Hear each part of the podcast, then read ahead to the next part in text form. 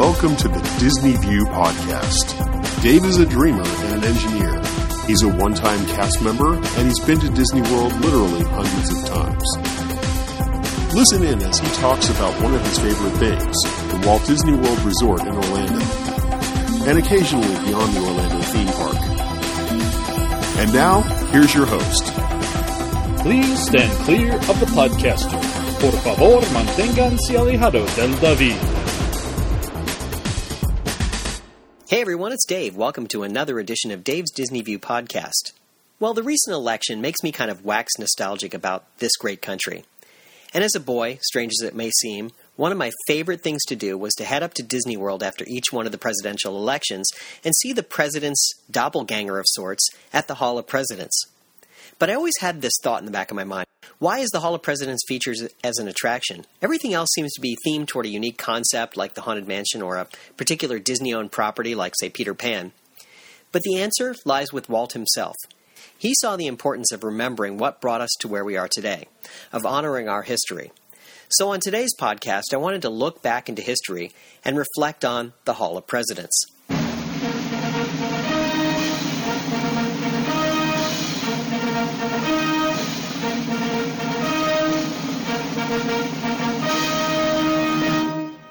Looking back at Walt's life as a teen in 1917, young Walt Disney became very interested in the conflict going on in Europe at the time.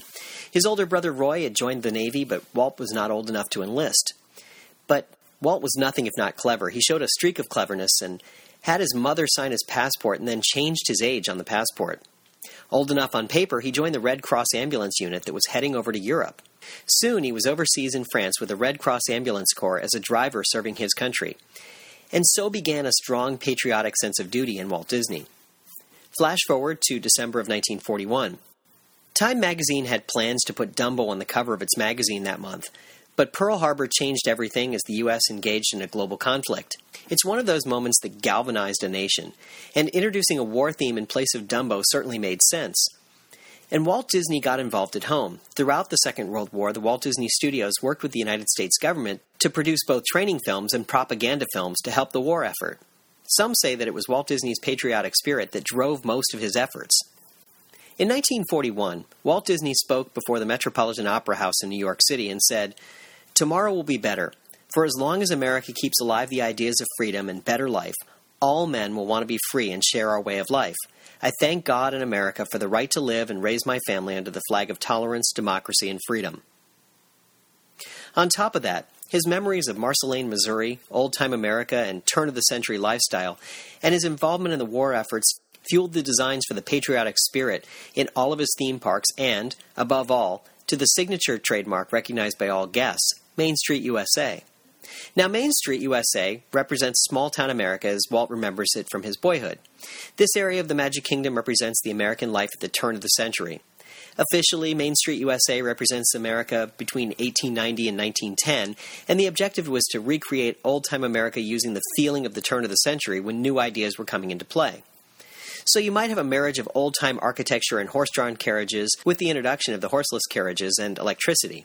Main Street USA represents the transitioning of the old with the new. It's at the heart of the Magic Kingdom's America that a little known ceremony takes place at Town Square. At dusk in the Magic Kingdom, each afternoon, there is a flag retreat ceremony that's conducted. During this ceremony, the American flag flying above Town Square is brought down while the national anthem is played. The flag is removed, folded in the traditional military manner, and ceremoniously marched off. The next time you're in the Magic Kingdom, check at City Hall for the scheduled time of the flag retreat. Or you can check out my YouTube channel, as I recently happened to catch it and caught a video of it that I uh, posted to YouTube. But if Main Street serves as a view into the past, Liberty Square delves into our history. The Magic Kingdom's Liberty Square recreates the feel of the days of the American Revolution it offers several different types of architecture for that time, including Dutch Amsterdam, Federal, and Georgian style. The idea is to focus on all of America's past.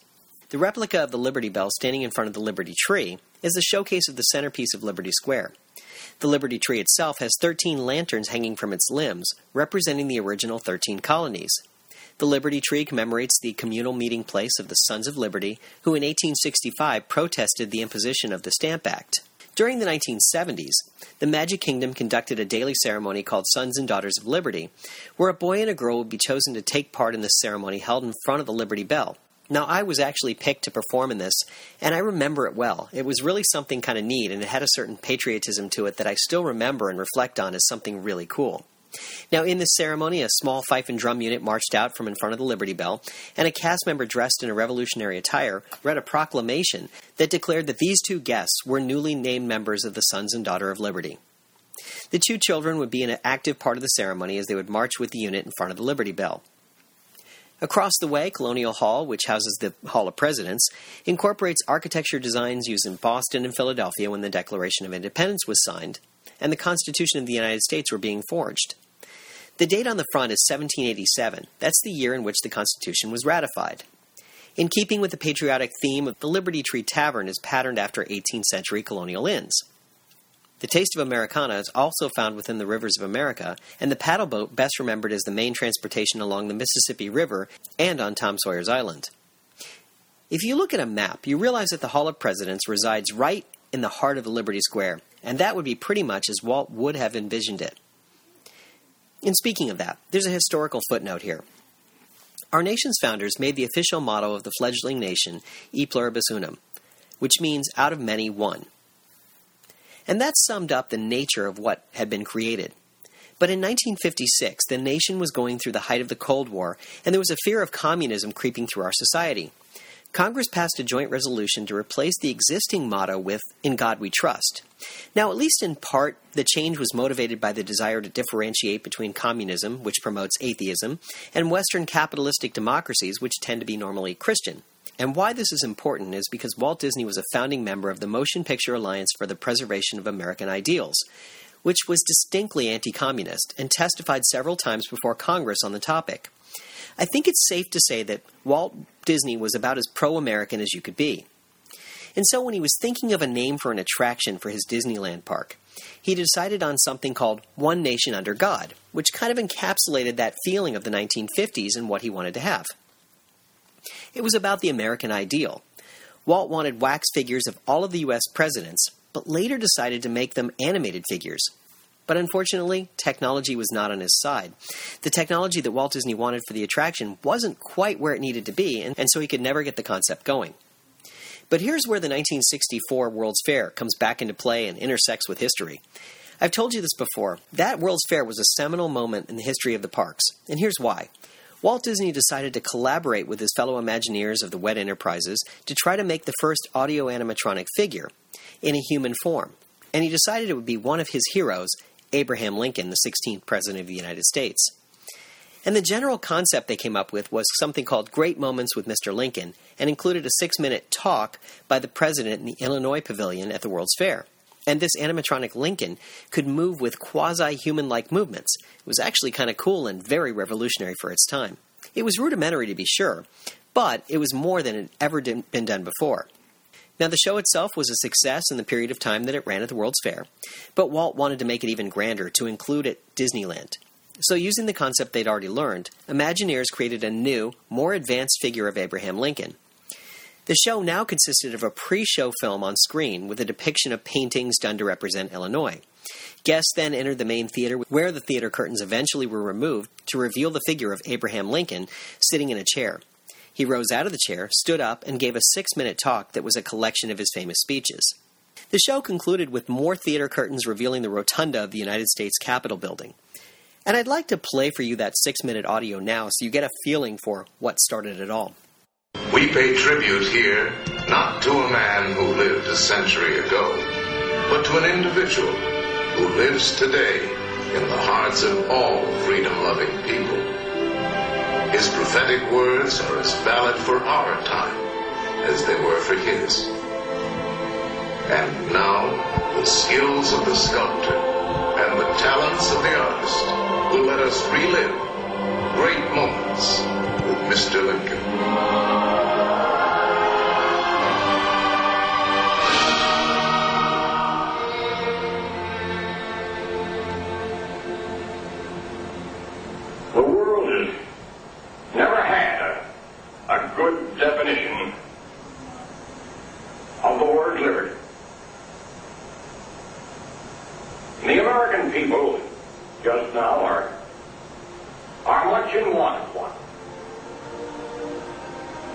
We all declare for liberty. But in using the same word, we do not all mean the same thing. What constitutes the bulwark of our liberty and independence? It is not our frowning battlements, our bristling seacoasts. These are not our reliance against tyranny. Our reliance is in the love of liberty, which God has planted in our bosom. Our defense is in the preservation of the spirit which prizes liberty as the heritage of all men, in all lands, everywhere.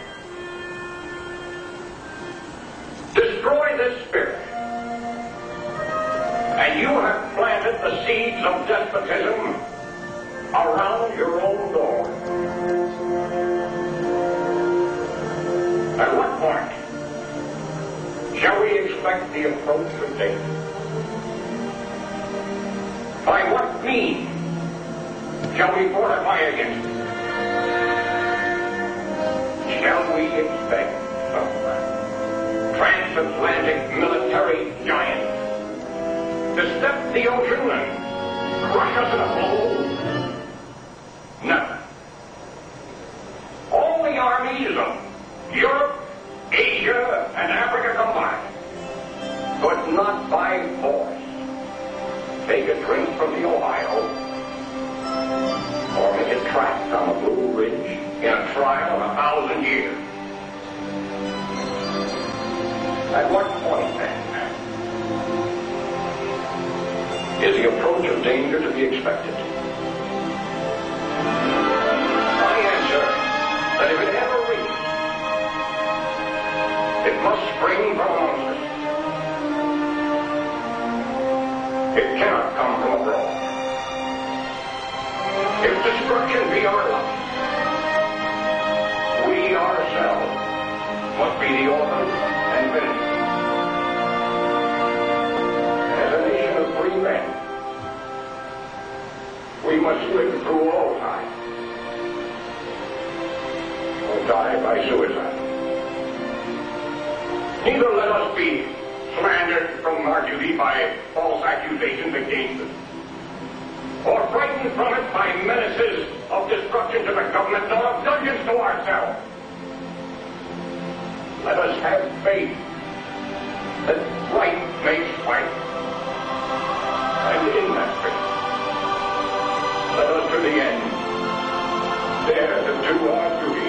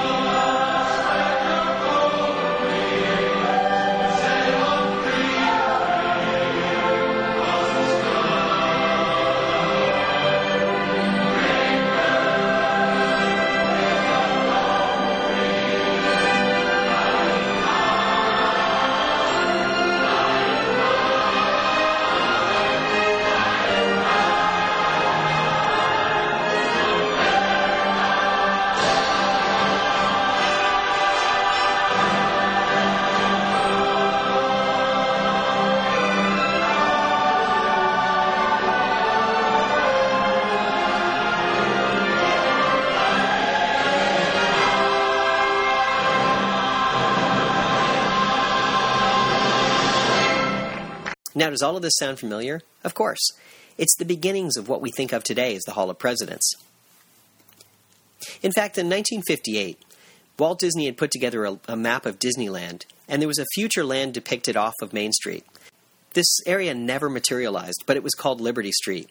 It's a very similar concept to what ultimately became Liberty Square in Disney World. If you study the map carefully, you can make out a number of shops and exhibits that would be included in the area, like the Liberty Tree and Paul Revere's Silver Shop. A version of both of these eventually found their way into Liberty Square at Walt Disney World, although the Silver Shop is now long gone, has been replaced by the Christmas Shop. But also on this map was something called the Hall of Presidents. It was Walt's desire to create a show that told the story of the American Revolution. The centerpiece of this tale was to be re- a recreation of the chief executives, Unfortunately, again, the technology wasn't available. Now, Walt passed away on December 15, 1966, and by that time, plans were moving ahead for the still under construction Walt Disney World in the Lake Buena Vista, Florida. Since there was going to be another Disneyland style theme park, this time officially known as the Magic Kingdom, Imagineers felt that one of the changes that would differentiate it between the Disneyland in California and the Magic Kingdom in Orlando should be some of the themed lands. The Imagineers decided that since Florida was close to New Orleans and Louisiana in terms of actual distance, that having a New Orleans square in the Magic Kingdom was a, was a bit superfluous. So the old designs and concepts for Disney's Liberty Street at Edison Square were reviewed, and what became of it was the Magic Kingdom's Liberty Square. And that served as the alternative to New Orleans Square, and Liberty Square also serves as the alternative location for the Magic Kingdom's version of the Haunted Mansion, which is located in New Orleans Square in Disneyland. The Imagineers also thought that as a follow up to the great moments with Mr. Lincoln, they could finally create Walt Disney's concept of one nation under God, or what would be described as the Hall of Presidents. Now let's take a look at the show and its surroundings. The Hall of Presidents is housed in a red brick colonial hall topped with a peaked tower. This architectural style is designed to recall Philadelphia and Boston and the meeting houses.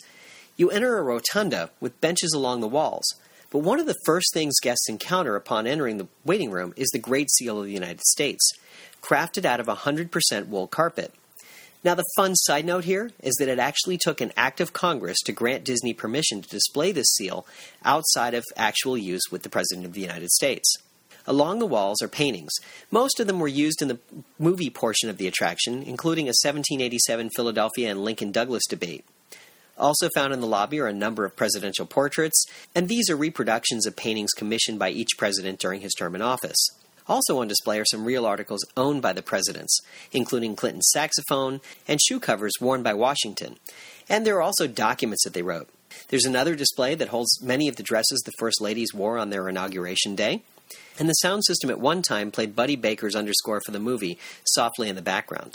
Now, the show is in the next room and it repeats itself every 20 minutes or so, so there's always a sign up that says next show in however long. Now, when the time came, a cast member informed the guests that it was time to enter the theater. Blue curtains covered three large sized screens that took up the full width of the theater. On the screens was the great presidential seal. The sound of a drum roll signaled the start of the program. Now, the original film was narrated by Lawrence Dobkin, who you may remember in the discussion about Spaceship Earth. Disney veteran Paul Frees did many of the voices in the program, including George Washington, Stephen Douglas, and, and Governor Mifflin. The show begins with a presentation of the history of the United States of America. It shows that the American way was forged through conflict and many years of struggle. Next, you see men and women in colonial attire as they recite the preamble to the Constitution of the United States.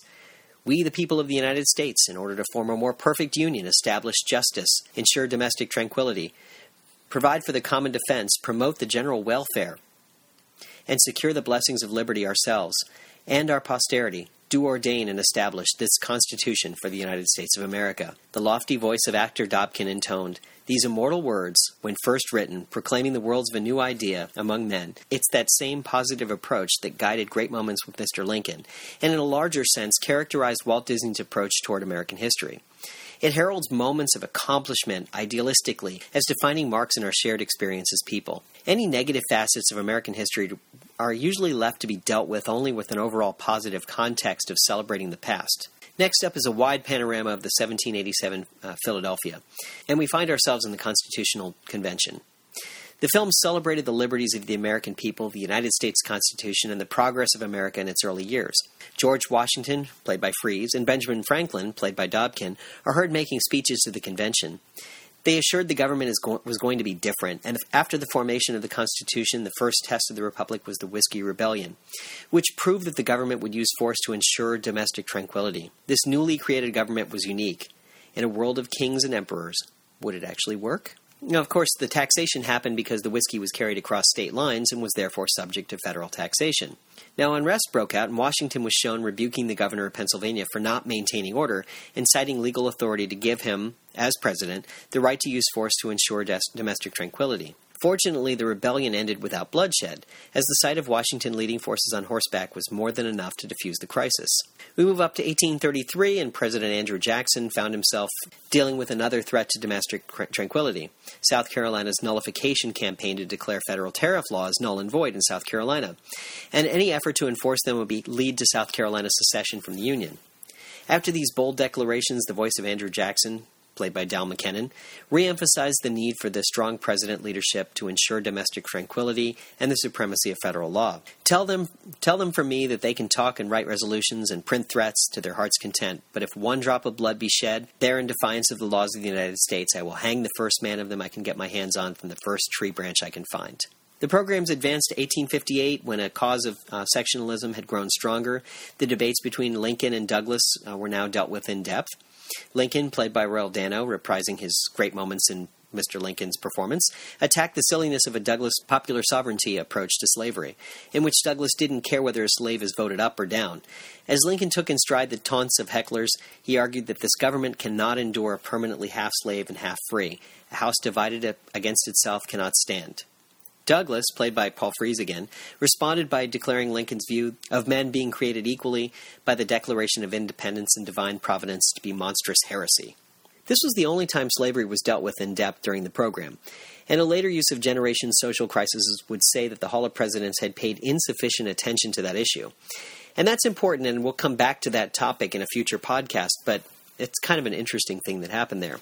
Now, Dobkin then uh, stated that Abraham Lincoln lost that election in 1858, but in losing, he won. For the people couldn't forget his plain spoken manner from the prairie, and two years later they sent him to the White House. Perhaps the most effective image of the entire movie segment appeared when Lincoln, now president, contemplating the horror of what's about to befall America, helped elevate the sequence into a moving artistic triumph. Without union, the Constitution piece of paper. I know there is a God, and that he hates injustice and slavery. I see the storm coming. I know his hand is in it. If he has a place and work for me, and I think he has, I believe I'm ready. I am nothing. But truth is everything. And with God's help, I shall not fail. Now, of course, the Constitution survived the conflict, making America a truly unified nation.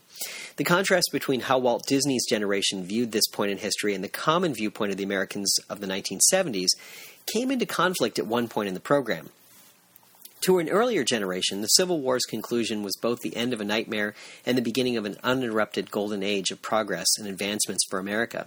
Such lingering issues, such as the failure of the Reconstructionists to provide a full racial equality and the struggle that still awaited women in their efforts to get their, their vote heard, were secondary to the things that helped boost America from the more rural, isolated society to the 19th century to the industrial world power of the 20th. And so the next part of the program noted the accomplishments of Thomas Edison, the Wright brothers, and the inventions of the automobile and the motion pictures, among other things, as a part of the century of change. And you have to love, when you hear this, how Walt Disney's influence on entertainment leading to learning is demonstrated here. We've just talked about all these different things that are important historical footnotes in the history of the United States, but they're done in a style where you remember them and they, they stick with you and you think about them even though they were done in an animatronic style at a Walt Disney World attraction, you remember them. They become part of our collective consciousness, and I think that is really cool. I'd rather entertain and hope that people learn than teach them. I think that's really what it's all about. Now, Dobkin's narration captured the so called age of consensus in the mid 20th century, where Americans took for granted their greatness, particularly their experiences in the uh, defeating the Nazism in World War II and the challenging communist totalitarianism in the, in the early Cold War. The fundamental philosophy of freedom, the belief in the rights of the individual, and the dignity of the man remained unaltered. The Constitution was still the rock under its guarantees. Men were free to speak, free to worship if they pleased, and free to enjoy the fruits of their labor, and free to explore the new dimension of the universe. and all the while the Constitution remained the tentpole of the country. And that's when the show turns to uh, the future, saying the leaders of tomorrow have to be committed to the Constitution and its principles if the country is to survive. And then there's a Saturn V rocket that takes off from Port Canaveral en route to the moon. And the screens then lift up, and the U.S. presidents take center stage. Dobkin segues into the finale by noting that the future of America needs to continue uh, perpetuating its ideals of government based on the Constitution to the entire world, and that its leaders of tomorrow must be dedicated uh, to its preservation as were the leaders of yesterday, as are the leaders of today. After that's done, all 36 at the time presidents are uh, called in chronological order. Um, and at the time the attraction opened in 1971, the roll call ended with Richard M. Nixon. Now, over time, each of the newly elected presidents, or in Ford's case, appointed presidents, would have an audio animatronic version of himself added to the show in their likeness. Now, each one of the presidents responds to their name with a nod, a wave, or a, some other sign of acknowledgement, as Hail to the Chief plays in the background. During the presentation, the presidents fidget, talk to each other, and look around, all the while making the illusion seem quite real. Now, once the roll call was complete, George Washington sat down in a chair, and that's a replica of the chair he used at the Constitutional Convention, and Abraham Lincoln stood up to deliver his oratory. The Lincoln speech drew heavily from great moments with Mr. Lincoln, and the show winds up with the battle hymn of the Republic. The lights dim and the curtains pull back, and the presidents opened up to the U.S. Capitol building silhouetted against blackness. As the song progressed, the sky surrounded the Capitol and took on red and white and blue aura of the American flag. A round of applause usually came up at this point, and the curtain descended on the 22 minute program. The original show remained uh, virtually unchanged from 1971 until October of 1993, with the exception of the additions of presidents that came along the way. So Gerald Ford, Jimmy Carter, Ronald Reagan, and George H.W. Bush, older Bush, and they were each added after they took the oath of office. Now, Lawrence Dobkin continued to be the narrator and re recorded the roll call for each new edition. The only major feature change before 1993 was the original adaptation of the Battle Hymn of the Republic that served as part of the finale of the show. It was the same adaptation used in Great Moments with Mr. Lincoln, and that should give you a pretty good introduction into what the Hall of Presidents is and what it's all about. Now, what I'd like to do in my next podcast is to present to you the audio from the original production of the Hall of Presidents, the one that ran from 1971 to 1993, so you can get a sense of what it actually sounded like when you'd sit in the theater and enjoy it. But that's it for now. And remember, if we can dream it, we really can do it. Bye now.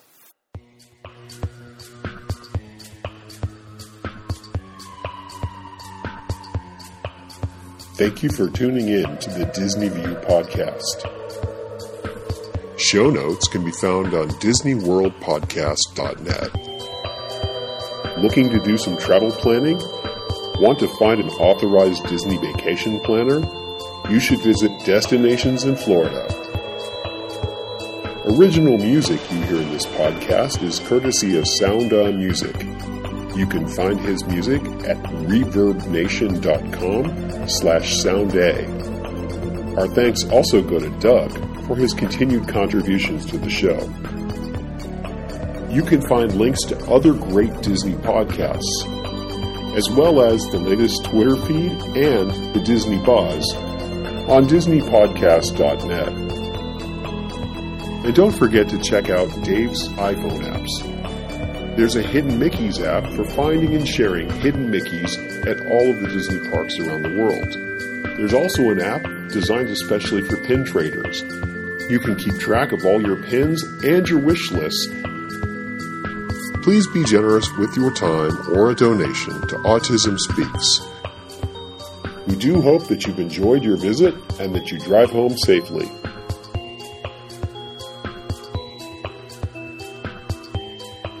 Show number 116.